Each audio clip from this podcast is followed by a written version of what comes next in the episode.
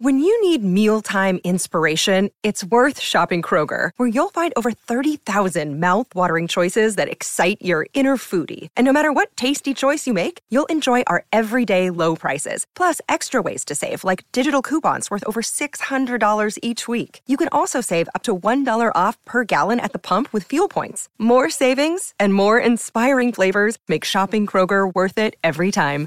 Kroger, fresh for everyone. Fuel restrictions apply. Welcome into the Wednesday Bible study. Here we are, uh, continuing our journey through the book of Genesis. If you can believe it, we are in we we're in month ten, uh, walking through Genesis. Today it'll be Genesis chapter forty. If you want to go ahead and turn there, uh, as you are turning to Genesis chapter forty, I want to give you, you know, always update you on what's going on. This is a Bible study that, at its foundation, is a men's Bible study. Even though I know that there are women uh, that watch this uh, either live or archived, and you are certainly welcome, especially when we're just walking verse by verse through the Word of God. But when you hear me talking about what's going on with men's ministry, just be patient because uh, it's brought to you by themanchurch.com. We're coming uh, to you from the Rick and Bubba studios. I'm Rick Burgess, uh, co host of that show and director of themanchurch.com, and we are excited. Now, I know men's ministry, been doing it a long time, and I am a man. And here's what's going to happen I'm going to keep telling you about this Man Church Conference coming up uh, Feb- uh, in February.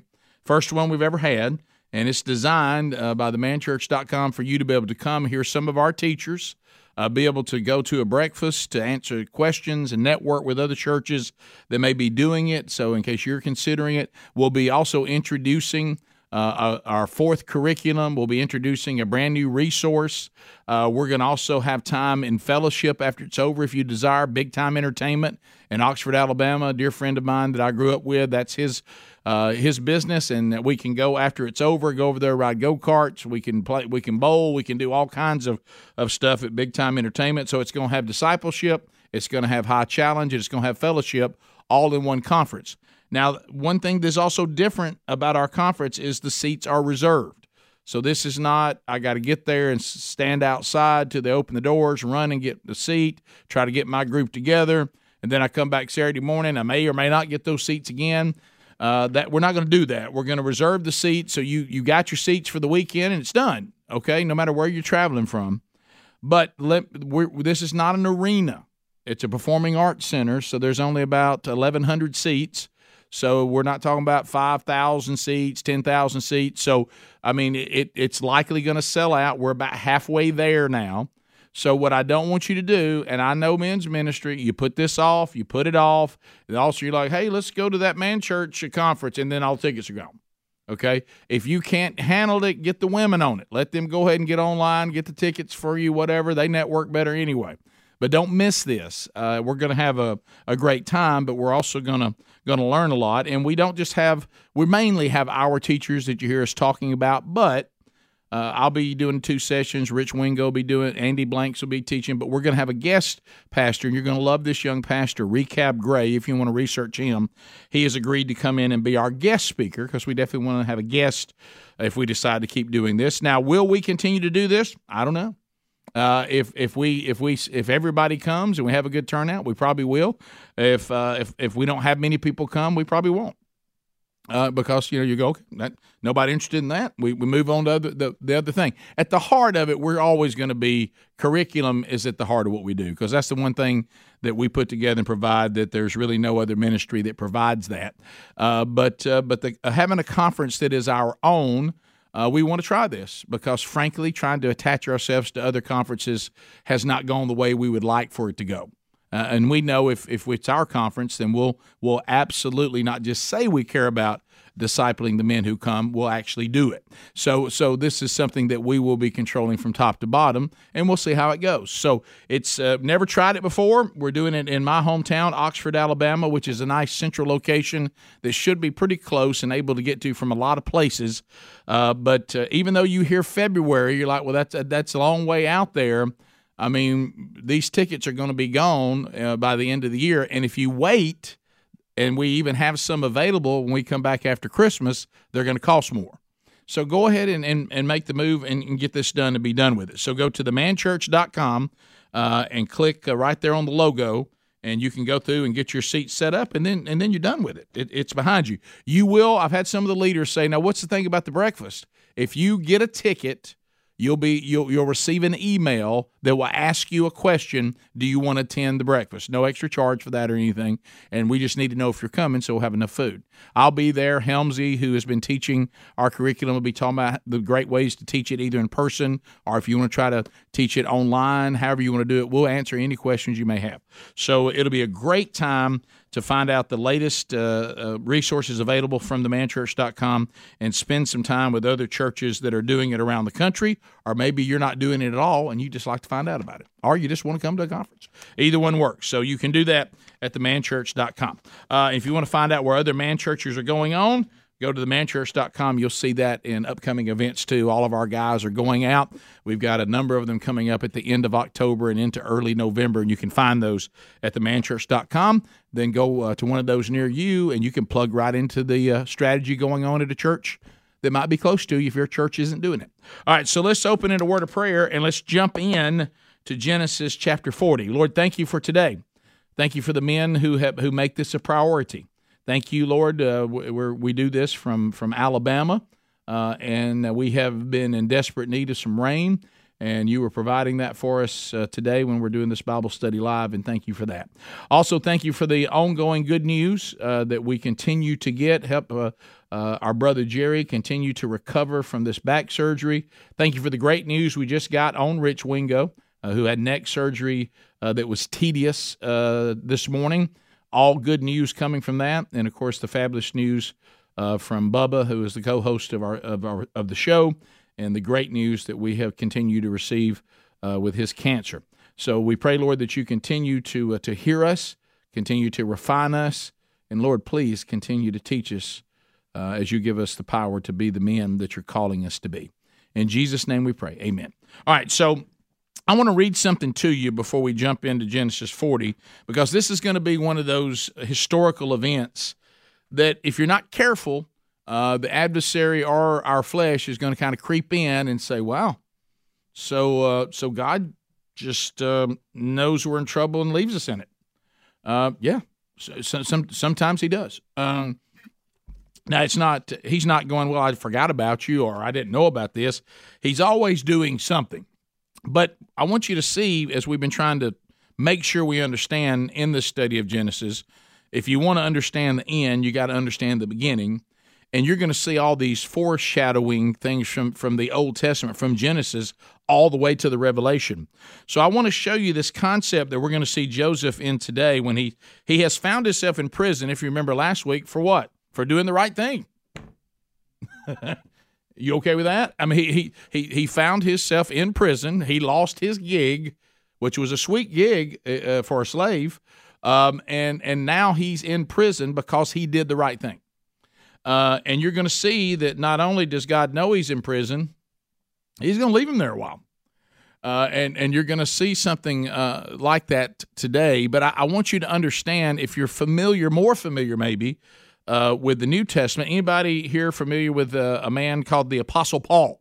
Uh, big deal, kind of kind of one of our heroes of the faith.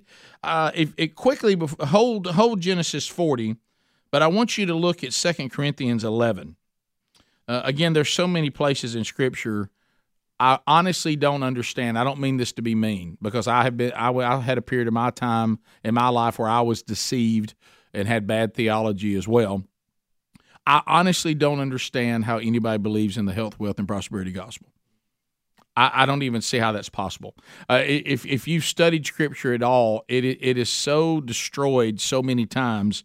So this is when Paul uh, is uh, is starting in verse um, uh, verse twenty two and he's asking, he says, Are they servants of Christ? Uh, and, and, he's talking about all the things that have gone on. He said, I'm talking uh, like a madman with far greater labors, far more imprisonments, with countless beatings, and often near death.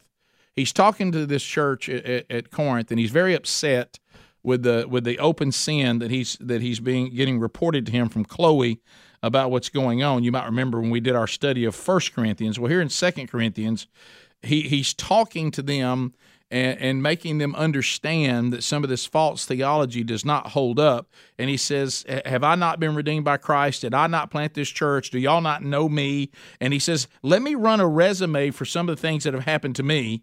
And he says in, in 24, five times I received at the hands of the, the Jews the 40 lashes less one. Remember, if they did 39, it wasn't considered cruel and unusual. so, so, they'd run them up to, the 39. Uh, three times I have been beaten with rods. Once I was stoned. Three times I was shipwrecked. A night and a day I was adrift at sea. Uh, on frequent journeys, in danger from rivers, danger from robbers, danger from my own people, danger from the Gentiles, danger in the city, danger in the wilderness, danger at sea, danger from false brothers, in toil and hardship, through many a sleepless night, in hunger and thirst, often without food, in cold and exposure. And apart from these things, he said, now that if that's not enough, I'm under constant pressure of what's going on with all these churches I planted. I, am having to take care of all these churches that I have planted. And he said, and I am in constant pressure on me for all the churches who need me. And I now like I'm having to come back and revisit y'all. I thought I had y'all set up. Now y'all are drifting. He's saying, look, this is the life that I am living devoted to Jesus. How does anybody know this part of Scripture in many other places and let some false prophet get up there and convince you that if you're really right with God, bad things will happen to you? Anybody ready to say Paul wasn't right with God? I mean, this is the guy that's going to receive the crown of righteousness. He says when he dies that he fought the fight, he ran the race. He did. He once he once he was uh, uh, completely changed when he encountered Jesus and became a follower of Jesus. What did God Himself, our Lord, what did He tell Ananias? The instructions to go tell Paul. Go find Paul and tell him all he must suffer for me. That was the. Can you imagine? Would any of us in marketing? There's a lot of us in here that I do marketing for a living. Can you imagine that marketing plan? So, well, how do you want me to pitch them on trying to get them to buy this product? Tell them if they buy it, they're going to suffer and their life's going to be miserable. Can you imagine that? See, and, and this is the part, and, and my wife says it beautifully uh, in, in the book that she wrote.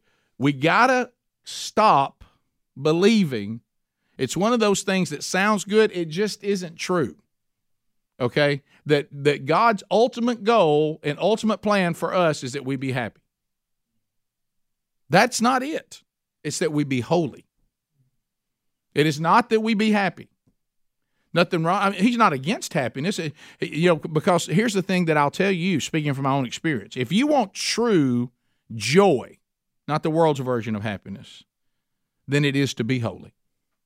If you're completely devoted to Christ and you lay your head on your pillow every night and you don't think you have compromised Christ and you believe that you're under his authority and that he has defeated eternal death and that's who you are now, if that doesn't please you, if that doesn't give you joy beyond any happiness the world could give you, then something's wrong. You may not have that relationship. So then you go, okay, well, then now I don't get upset when God does things we're about to see him do to Joseph because I understand that God's goal never was that Joseph be happy. His goal was that Paul and Joseph and Rick, and put your name in here, that they actually be holy, that they glorify him and that he's going to do whatever he has to do to be sure that he has trained us appropriately, many times through suffering, so that we can glorify him, which is actually his goal. Not that we be happy, but that we find joy in being right with him, period. That's why Paul says, wherever I am, calamity, I have a lot, I have a little.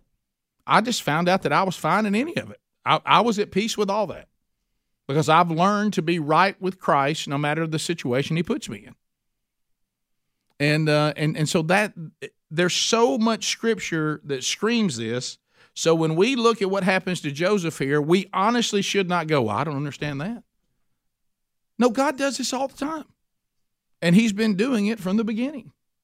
So now turn with me in Genesis chapter 40. Genesis chapter 40.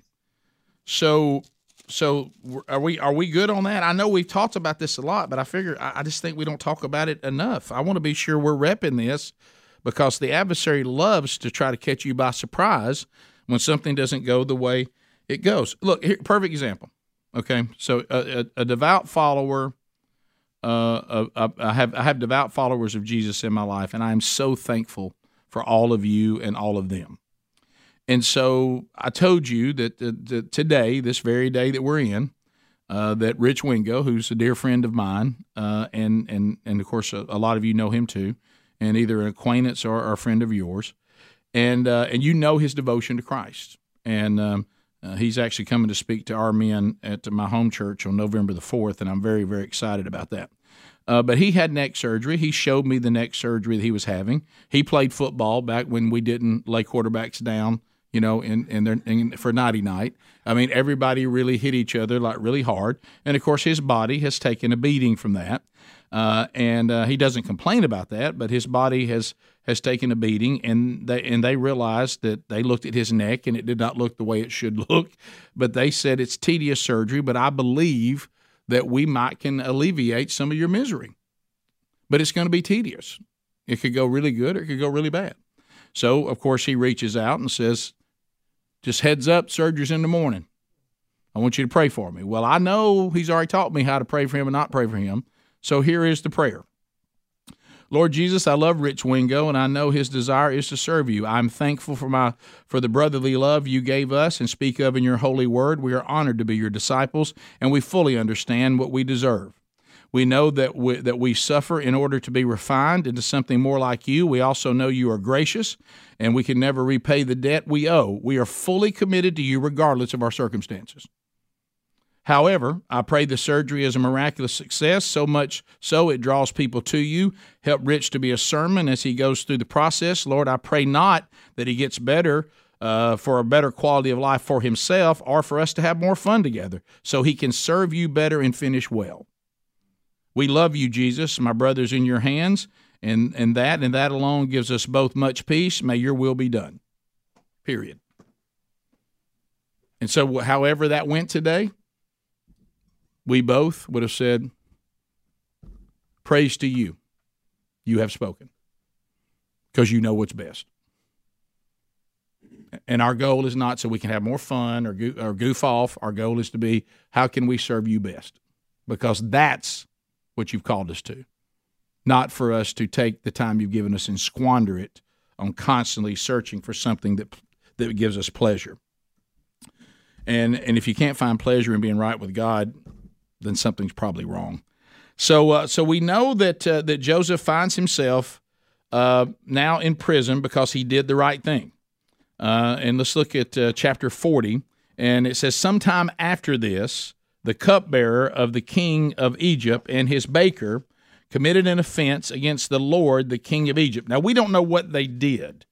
Uh, we don't really have any any idea. And sometime after, uh, that just means some time has passed. Moses doesn't get real specific here. We don't know how long that Joseph has been in jail at this point when these two people come into his life. We do know that uh, that because 39 told us he has been given some responsibility at the jail again. Because why? The Lord's with him. People see that he's different. Uh, and therefore, that's grace from God that he usually is given the best gig available. You know, I know it's slavery and I know it's prison, but there are different experiences when you're a slave uh, or a prisoner. And God has been gracious that Joseph usually wins the favor of those that are in charge of him. Uh, so we don't know how long he's been there. Here's what we know. If we look at uh, chapter 37, verse 2, we know Joseph uh, when his brothers uh, were upset with him, he was 17. Moses tells us that. We also know, when I mean, or look to the future, we'll know that when he and he stands before Pharaoh, he'll be 30 uh, years old uh, when he stands before Pharaoh. So we know then in 41, 46, he's 30, and we know in 37, 2, he's 17. So we can deduce that he spends 13 years in prison. That's, uh, that's a long time when you did the right thing. Uh, so so we we don't know what, what stage these men come into his life, uh, but anyway, he places uh, these officials. Uh, it would appear um, uh, for uh, you know when when they first arrive on the scene and we start unpacking this story, the first thing that we think is what? Here's God coming through. He's going to put these guys in there. They're going to have these dreams. Joseph is going to interpret these dreams. One of them's going to get fired up. One of them not so much. Uh, and and is and and it, hey, God has provided Joseph's way out. Right. That that's how we would write the story. God doesn't always do that. Um, God prepares us for greatness. And listen to this. Here comes a write down. Are you ready? This is a write down. Sometimes God prepares us for prepares us for greatness for the kingdom of God, not necessarily the world, by tempering the process of our suffering. We don't like that, do we?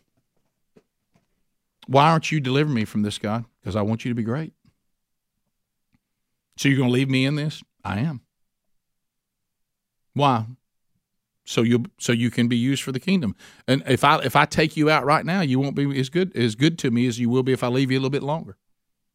So you can say to God, just be ready for this because I don't want you to I don't want you to be find yourself disillusioned, you know, uh, disenfranchised.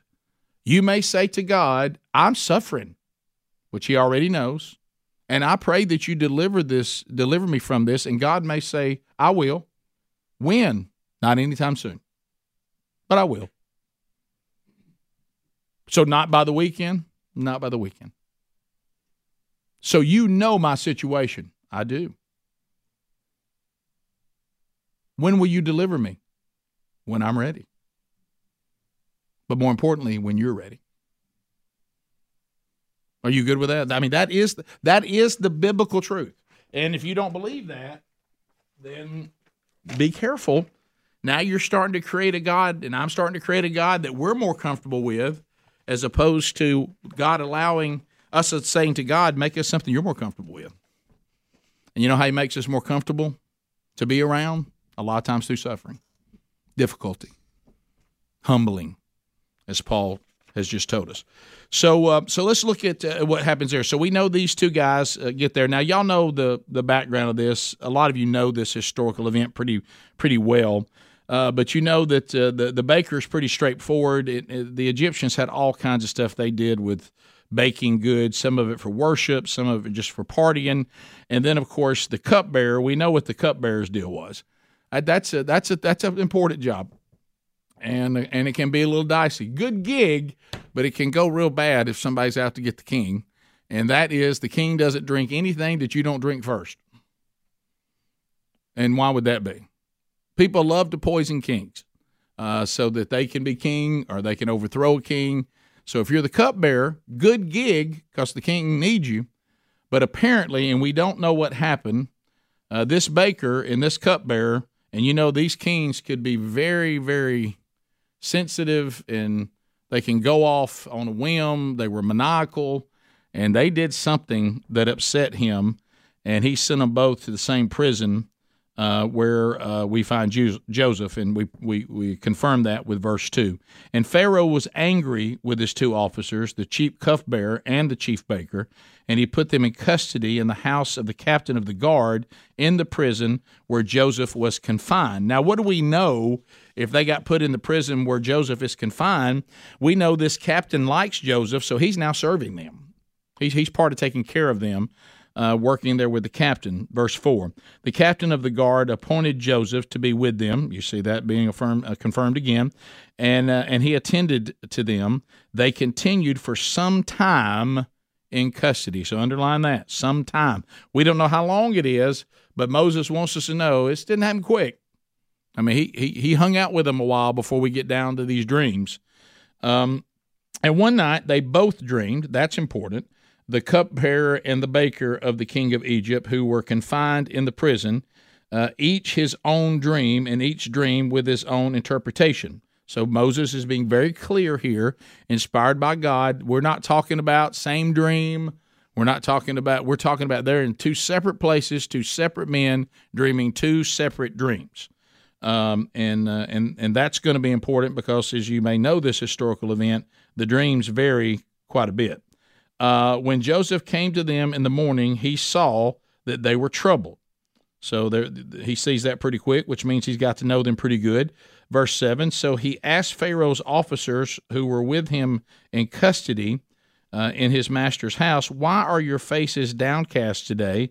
And they said to him, We've had dreams, and there is no one to interpret them. And Joseph said to them, Do not interpretations belong to God? Please tell them to me. Okay, so go all the way back to Joseph as a teenager. He had dreams, didn't he? And he really upset his brothers and at one point even his dad by telling them the dreams. But what what was this showing us?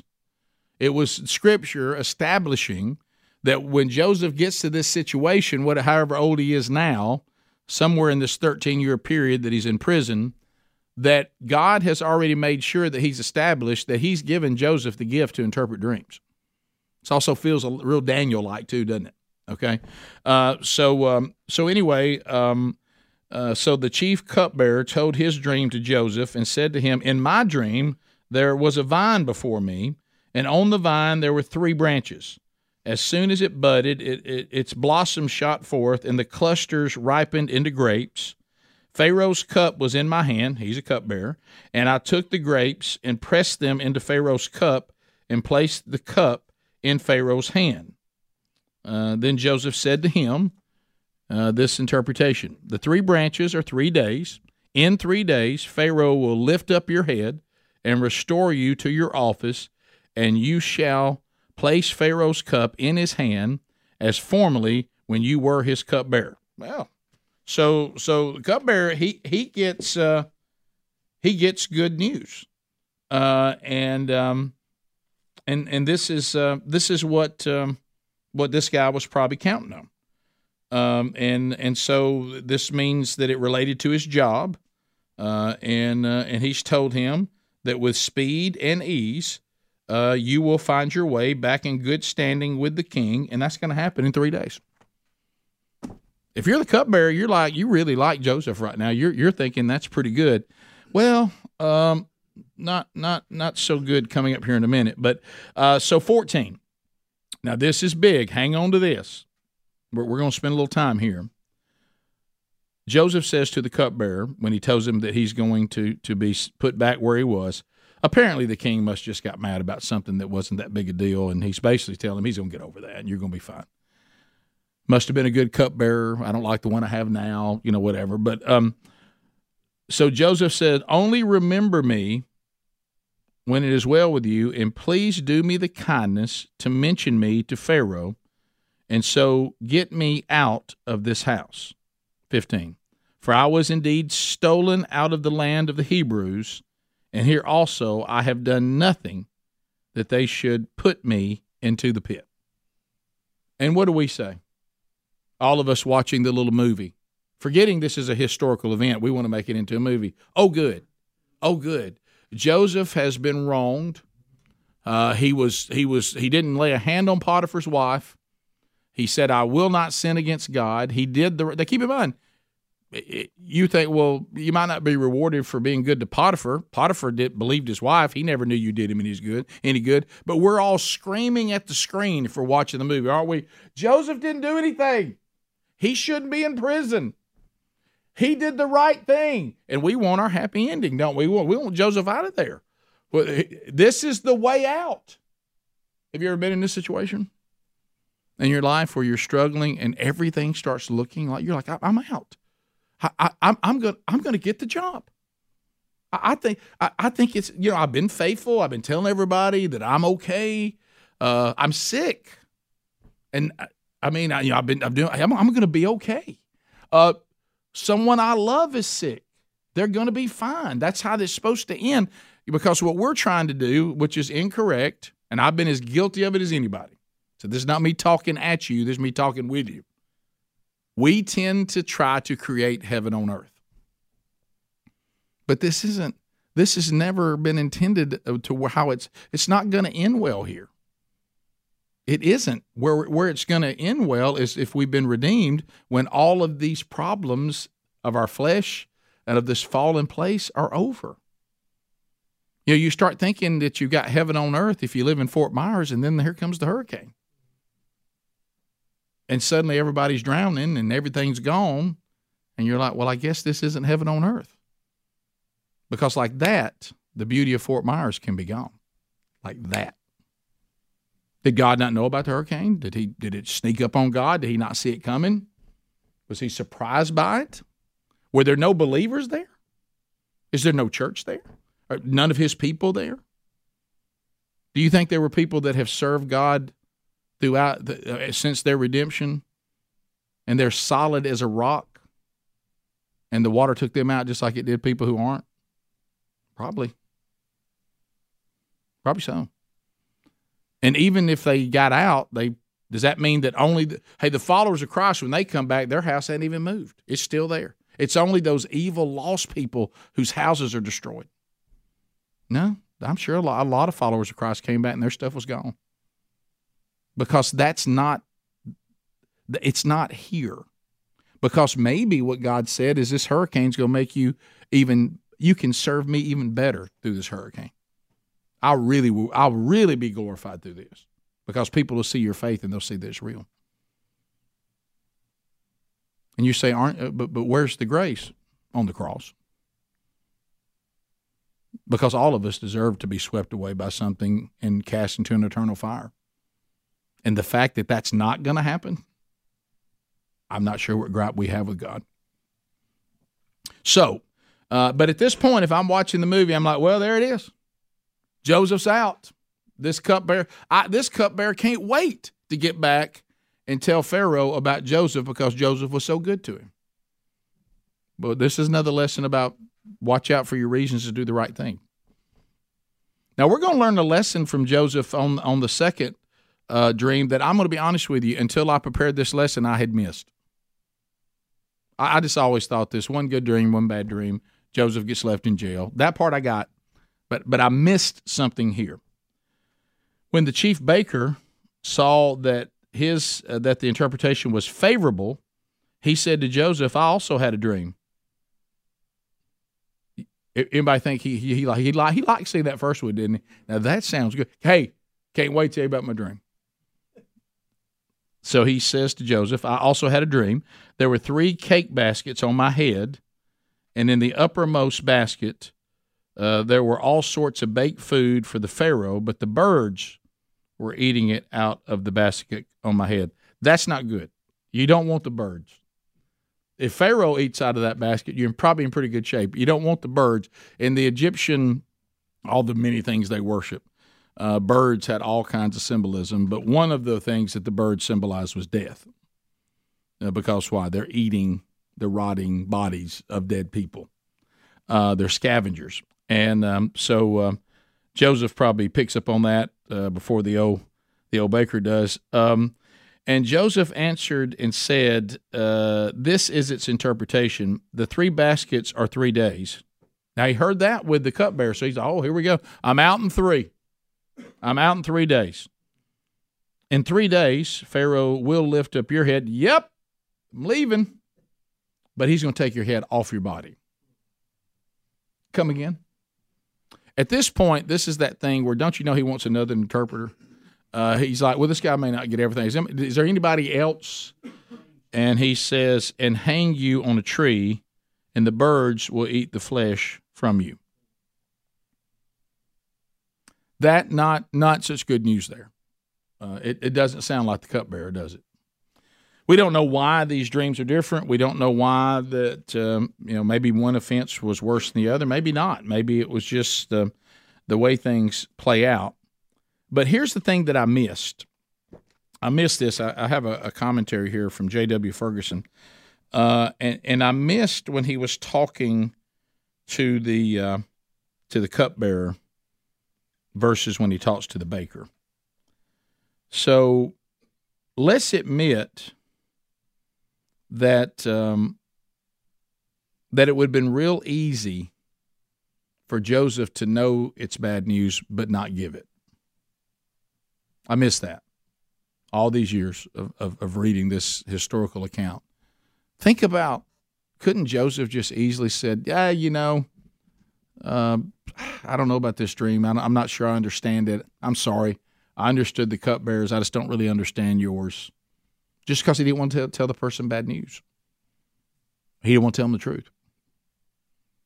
But but that's not what Joseph did. He sees these birds eating out of the top of the basket, and he knows that that's not good because of what I told you. And uh, many Old Testament descriptions of the horrors of wars, uh, which go wrong, you, you, see that too. And um, with all the birds eating all the people that had died. And um, the he, he, if you notice next, it says that he sort of missed it. It's like, uh, you know, why didn't the baker himself know these images from the Egyptian uh, lore? But but he missed it somehow. And um, but Joseph had little hesitation giving him the true interpretation. And this is something that I think that um, that we can learn from, because I doubt we're going to be asked to interpret many dreams but sometimes I have been guilty of this. Sometimes we just don't want to tell people the truth when we should. Sometimes we need to say to the person, This is bad. This is not good. Uh, way you're living your life is bad. What you did to your wife is bad. What what you're doing in front of your children is bad God hates this.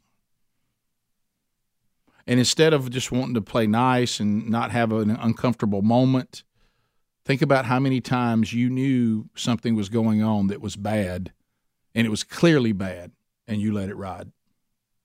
And I let it ride because I just didn't want the discomfort, afraid someone may think I was judgmental, uh, afraid someone might uh, just not, I don't want to tell someone something that that isn't good. And uh, and and there have been moments where I found myself dealing with situations where people say, "Well, this, this, this, and this." I mean, don't you think that this person is going to be all right? And and and me know deep down, no, I don't think so. I I I don't think they're all right. I think if they die right now, I think they're going to hell. And, and if something doesn't change, they're going to go to hell. What they're doing is not okay. Look, I've seen people do it with their own children. I know my children are participating in something that completely conflicts with Scripture. But instead of loving them enough to tell them that if they don't repent and they continue to live this way, they will be separated from God, and I'm not saying that because I'm mad or I'm trying to win an argument. I'm saying that because I truly love you enough to tell you the truth that this is bad. But yet they just change their view on it because they want everything to be okay. They don't want Christmas to be uncomfortable. They don't want to. They don't want to have to uh, a wedding or something present itself where they say I can't attend that. They they don't. They would much rather keep a nice relationship with their children or with their family than to tell them the truth they need to hear, even if it cost them the relationship. Because it just, it's just uncomfortable. I want to, and you know what's horrible about that? Is you may have a nice Thanksgiving. It may go great. You may have nice social events, nice family gatherings, nice Christmas. But oh, the day that you hear that maybe that person is gone. Those nice Thanksgivings and those nice Christmases and that, that nice wedding is not going to mean a whole lot. And you're probably going to think, I should have just told the truth. I should have just told the truth. Lovingly, gently, and, and, and caring, again, not trying to win an argument or trying to be right, but sometimes we shrink back from telling people what they need to hear. And I am so thankful that God placed people in my life finally that said to me what I needed to hear. Rick, your claim to be redeemed is just not true the evidence of your life It just isn't true. You are delusional. And if you die, I do not think you will be in the presence of the Lord. I sure am glad I heard that. Because then I could, I, I could be mad.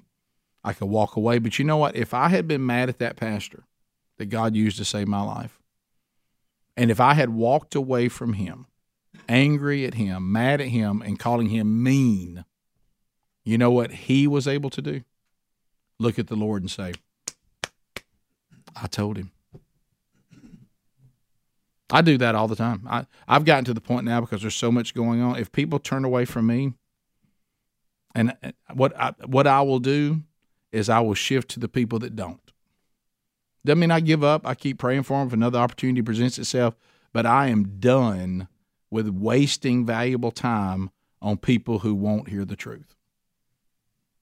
Because then I'm neglecting the people that want to. Uh, you know, you you never ever you did anybody look in Scripture and see Jesus chase, chasing after the young rich ruler? What he said was not not comfortable. Tell you what your problem is. It's not, and that's not. It's not a message about wealth and who's wealthy. Abraham was wealthy. Job was wealthy. It's not about that. This particular man, Jesus knew his idol, and he said, "You'll never be right with me unless you sell everything and follow me." It, it, it it's a stumbling block for you. He knew it. He knows yours. He knows mine. And the guy looked and said, Jesus was so right that he couldn't give it up. Now, there's some theologians that think later he did. Some think he might even be Mark. I don't. I can't. I have. I can't prove that. Scripture doesn't say that. But there's been some discussion that maybe that guy came back around. I don't know. I'm only going to deal with that moment. We do not see Jesus saying, "Hey, I'm sorry I said that. Okay, come back. I'm so sorry. Please, please follow me. Okay, maybe sell some of it. I'm so sorry. I want us to be friends. I don't want you to be mad at me. I didn't want that to be hurtful. No, he said, Look, if you want to be right with me, then for you to get it right, this is what you need to do. And when the guy said, I just, I know, and walks away from him, you know what Jesus does? He shifts to those that are following him. So, so try not to tell people the truth and love them. If they don't like it, and they go away. It may come up later. It, it may it may work out down the road. But please don't let people that don't want to hear the truth take away your valuable time and energy and peace that you could be devoting to other people who do want to know and will respond to the truth and desire to be discipled. And sometimes that's hard to do. But there, that example of him not being afraid to tell this man the truth, I had missed all the years that I knew that. It's really pretty awkward what he does, but he does it.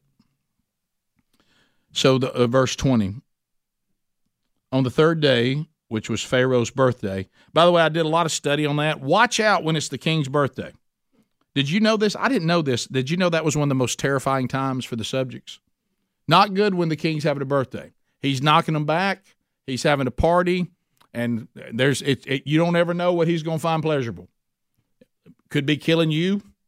You know, they, they said these, these were the times when they were always throwing people in jail, killing people, uh, coming into uh, your neighborhood and taking more taxes.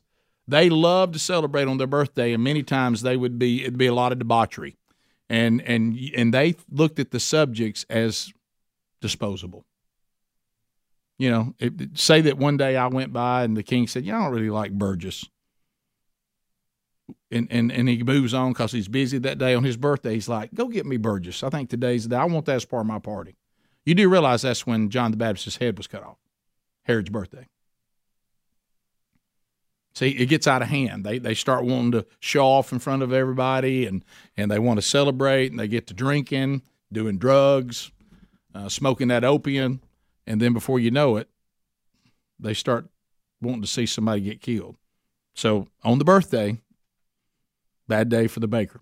So um, Pharaoh's birthday, he made a feast for all his servants. See him showing off, and uh, and he lifted up the head of the chief cupbearer and the head of the chief baker among his servants.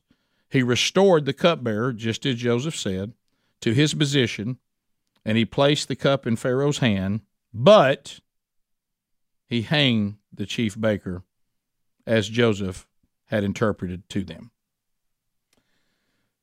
All right, so once again, Joseph has done the right thing, and he has even told the cupbearer, hey, I told you it's going to be good when you get before Pharaoh because you're going to be back. And this is an influential role. You're the cupbearer. Tell him about me. I shouldn't be here. Okay, do we all agree in the room? Are you watching wherever you are? Is it a fact that Joseph should not be in jail? That is a fact. He is, that's not justice on earth. He shouldn't be there. Right? Now look at 23. Yet, the cheap cupbearer did not remember Joseph, but forgot him. Hmm. Again, I don't know how Joel and Victoria Osteen deal with this kind of stuff uh, because it seems to be in conflict with everything they try to teach. Um, and um, that, that God's ultimate goal is and you is, is for us to be happy and for us to, you know, I mean, we, they've even said things like, "Don't even do it for God; do it for yourself, because God likes when you're when you're enjoying yourself." wow, uh, no wonder their church is packed. But anyway, so so let, let's let's look at this in verse twenty three.